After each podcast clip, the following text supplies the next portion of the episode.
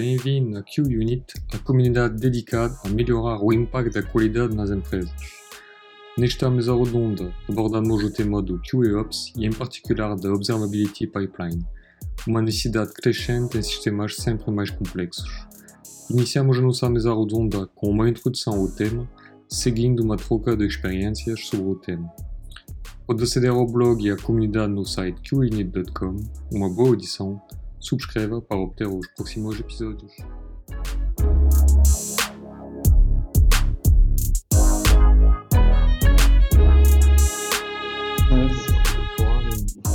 Uhum. Só, uh, pois, exato. Só, só aqui uh, sobre a, a, parte de uh, que o Ricardo e o, e o Eduardo estavam, estavam a referir, de facto, tenho também alguma curiosidade de há pouco falavam em, em, em documentação. Uh, ok, uh, uma dificuldade que, que, eu, que eu pelo menos tenho, tenho tido ao longo do, da minha experiência é que nem sempre a documentação e o, a documentação resolve tudo. Uh, a, a, forma mais fácil que eu encontrei de, de resolver esse problema, mas provavelmente só funciona, quer dizer, depende um pouco do tamanho da equipa, se calhar não funciona bem em escalas maior, ou tem, maiores ou tem que funcionar de forma cascata foi através de uh, formações contínuas uh, e, e, e, tentar uh, trazer, trazer problemas práticos para a equipa e, e basicamente resolvê-los em, em, conjunto e com, com esse training contínuo. Portanto, eu não sei se, se, se vocês partilham desta opinião, se têm uma opinião diferente, ou até ideias diferentes sobre, sobre, esta, sobre esta temática, que é um pouco transversal, uh, mas que nesta área particular acho que é especialmente importante, porque nem todos os developers estão familiarizados com estes temas, enfim, uh, uma parte de operações que também não, enfim, são, são coisas que, que a maior parte dos developers não estão familiarizados, não é? Portanto, e, e, é como o Ricardo dizia, o problema, o problema das operações ou o problema do QA não é um problema, é um problema da empresa, é um problema do cliente. E isso, então, a equipa, as equipas têm que trabalhar para o resolver. Uh, não sei, eu, eu, antes de, se calhar, de passar para, outro, para outros temas, gostava de saber se vocês tinham uma opinião sobre isto. Quando tu dizes documentação, algum tipo especial, tipo documentar o código, documentar funcionalidades, uh, comunicação entre equipa, tudo, tudo, todas as anteriores? Estava, uh, não, por acaso, quando eu referi documentação, eu estava-me a referir à parte em específica que foi citada aqui, que, nomeadamente através de projetos baseline, onde, uh, onde os developers peguem e que fiquem com uh, funcionalidade de tracing, funcionalidade de monitorização, tudo de borla, etc. E, portanto, pegando nesse, nesses exemplos, acho, acho que o que, o que, o que eu estava a, a tentar a expressar é que nem sempre só o facto de ter documentação é, é algo que resulta, às vezes é preciso um, um, pouco mais de envolvimento pessoal, um pouco mais de formação um, para, pronto, para, para, tentar envolver as pessoas. E não basta uma formação, é preciso fazer isto continuamente. Eu gostava de saber se, pronto, se vocês partilham desta opinião também, ou se por outro lado têm uma experiência totalmente inversa e, portanto, a documentação é mais que suficiente. Uh... Sim, eu estou a perceber. É, a nossa, o desafio é, por exemplo, o clássico, que é entre uma nova pessoa na equipa, como é que ela sabe o que é que tem que fazer? Tipo, ou a, a, comunicação entre duas equipas. Hum. Uh, como é que nós tentamos resolver? A documentação, de facto, a partir do momento em que está escrita, entra em modo deprecate, claro, no dia seguinte já, já está, porque é vida. Uh, ou seja, o que nós tentámos fazer, na realidade, foi, o primeiro passo foi identificar aquilo que vale a pena documentar. Hum, hum. Que é, por exemplo, uh, as coisas básicas, que é nós em termos de engenharia, nós tentamos uh, orientar as coisas a nível de princípios, ou seja, aquilo que nós queremos, uh, princípios, depois até podemos, há alguns pontos, definimos práticas uh, que, para suportar esses princípios. Mas respondendo à tua pergunta, de facto a, a documentação não é suficiente. Nós, o mecanismo que nós usamos para tê-la em termos, tipo, dentro da, da, da, da, data de validade é, por exemplo, uh, quando tu precisas, uh, sei lá, uma pessoa faz um onboarding, essa pessoa vai pegar na documentação, vai correr, vai, vai, vai usar essa documentação, nós não vamos ajudar, porque senão nós fazemos o onboarding uh, assim, e no final a pessoa pode, como é, é editável, ele pode ser os comentários, editar os comentários. E depois, para ter o, o outro medalha, é neste processo de onboarding alguém acompanha essa pessoa. É? Yeah. Depois, o que nós fazemos é, quando essa pessoa passou o tempo de onboarding, sei lá, cerca de um mês, depois e essa própria pessoa vai fazer o próximo onboarding. Uma coisa é, aprender e a seguir vais tentar explicar aquilo que escreveste e por aí fora. Uh, o que nós fazemos é tentar, uh, obviamente, se a, a, distância temporal das entradas dessas novas pessoas pode, pode ser extensa, mas é isso que nós tentamos fazer.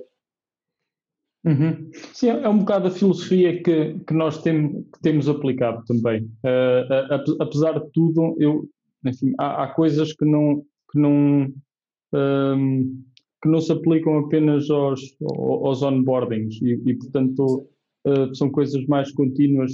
Portanto, mas eu, eu acho que percebia. Uh, Sim, opa, o próximo desafio, provavelmente o que estás a sentir agora é coisas, é aquelas coisas chatas em que pedidos repetidos, não é? Quer, quer saber isto, quer saber.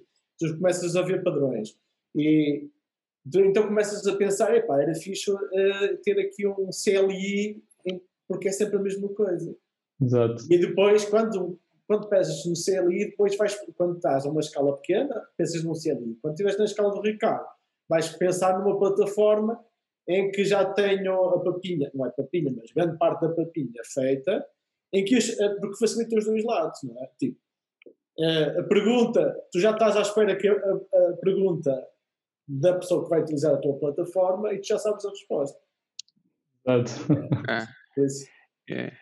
Ah, um, a documentação é aquela, é aquela coisa que toda a gente quer, toda a gente se queixa, mas ninguém quer fazer, não é? Ninguém quer ter que manter documentação.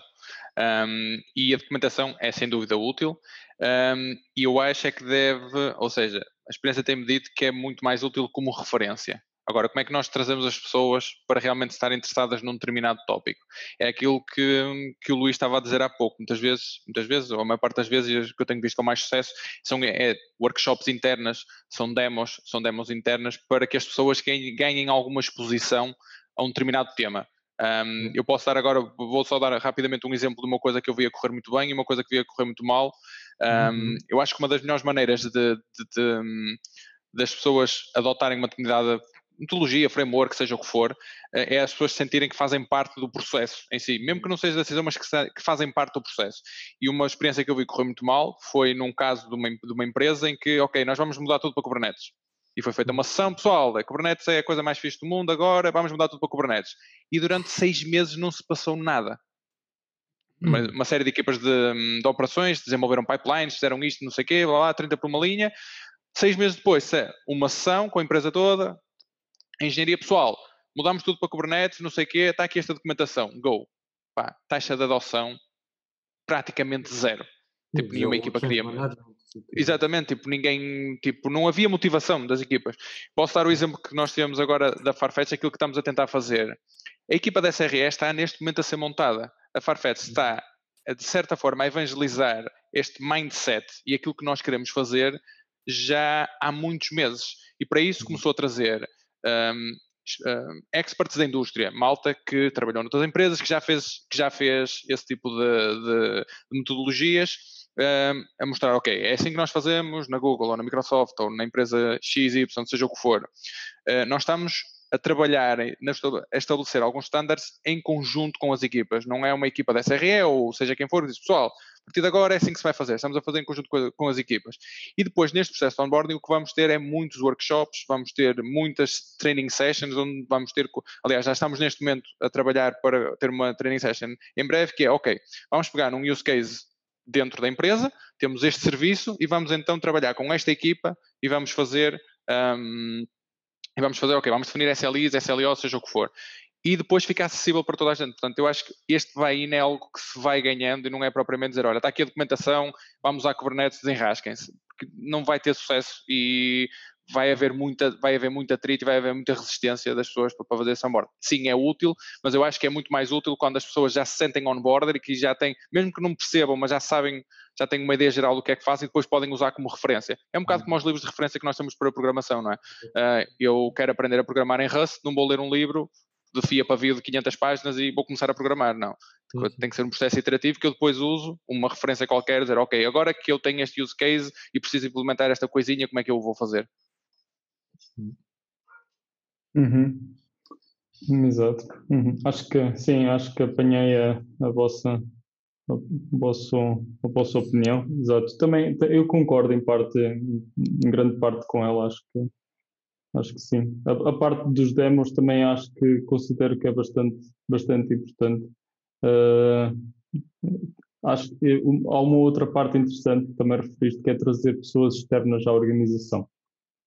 Uh, eu Sim. acho que pode, pode ajudar, Sim. de facto. Sim, eu acho que quando é assim um tópico grande um, e quando é algo que é completamente fora de, daquilo que estamos habituados a fazer, hum. um, às vezes é útil, porque, porque, se for uma mudança bastante grande na maneira como nós estamos habituados a fazer as coisas, é mais fácil nós, de certa forma, percebermos que pode. É, exatamente.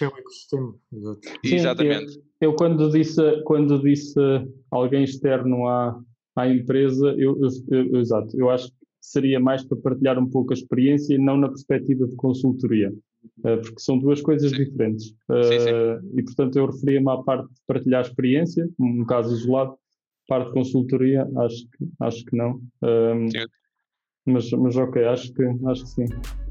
Hum. Obrigado pelo vosso tempo. Espero que essa partilha de experiências tenha sido útil e seja acionável para vocês no vosso contexto. Podem encontrar o resumo desse podcast no site qinit.com com outros conteúdos. Podem ficar a par do próximo episódio só fazendo subscribe. Até a próxima!